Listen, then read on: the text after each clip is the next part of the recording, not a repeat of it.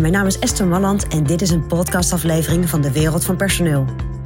In mijn podcast deel ik graag mijn ideeën met je om op een slimme en simpele manier met je personeel om te gaan.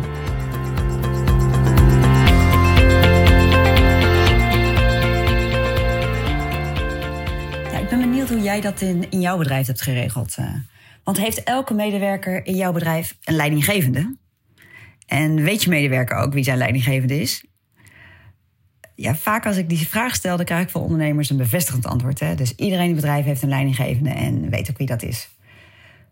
Maar toch, een andere reactie komt vaak van de medewerkers in zo'n bedrijf. Want die weten vaak helemaal niet wie de leidinggevende is. Ze worden door eh, meerdere personen aangestuurd en krijgen dus ook vanuit verschillende hoeken opdrachten. Ja, je zul je begrijpen, dat is gewoon nogal verwarrend. En als ik dan doorvraag, dan zeg ik ja, maar wie, eh, wie mag nou beslissen over je salaris? En wie houdt de contact als je, als je een keer ziek bent? Of bij wie moet je je verlofaanvragen doen en wie beslist dan of je verlof ook toegekend wordt? Ja, en dan weet de medewerker het vaak niet goed en eh, is meestal behoorlijk lost. Want dan is degene waarvan hij dacht dat zijn leidinggevende was, dus niet de leidinggevende.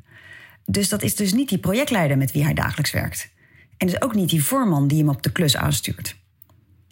Kijk, bij een bedrijf in de bouw ontstond een plan om de monteurs te laten aansturen door projectleiders. En uh, verder, naast die projectleiders zou er niemand verantwoordelijk zijn uh, voor de monteurs. En dat is natuurlijk geen logische, want als je bedenkt dat de monteurs steeds voor verschillende projectleiders moesten werken. En ook dat die projectleiders geen leidinggevende ervaring hadden. Ja, dan krijg je door zo'n constructie wel heel veel managers in je bedrijf.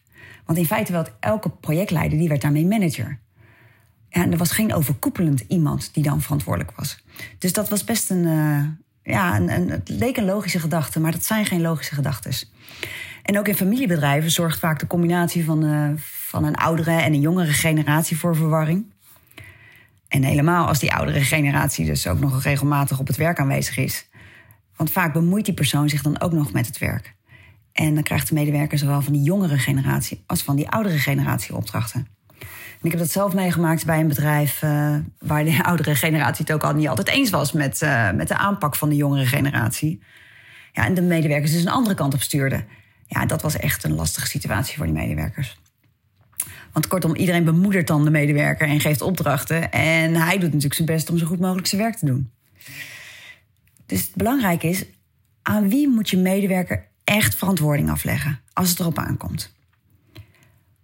Al, door al die verschillende personen die zich met zijn werk bemoeien, kan er veel ruis en miscommunicatie natuurlijk ontstaan. En daardoor verlies je helderheid en een goede focus.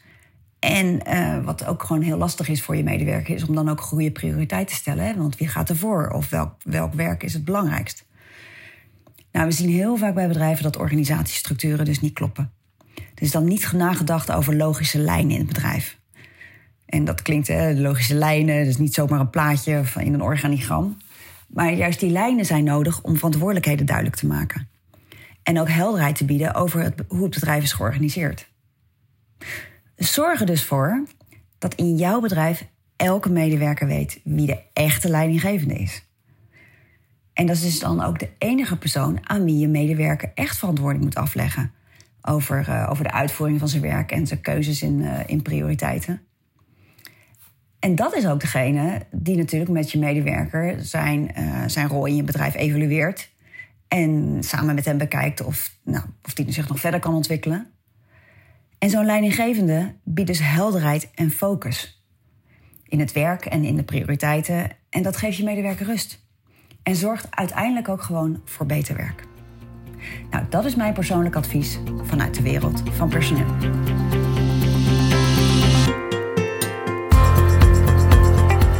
Wil je ontwikkelingen in de wereld van personeel blijven volgen? Abonneer je dan op ons podcastkanaal. Ook op onze website vind je allerlei slimme ideeën en adviezen. Dus kijk even rond op www.dewereldvanpersoneel.nl.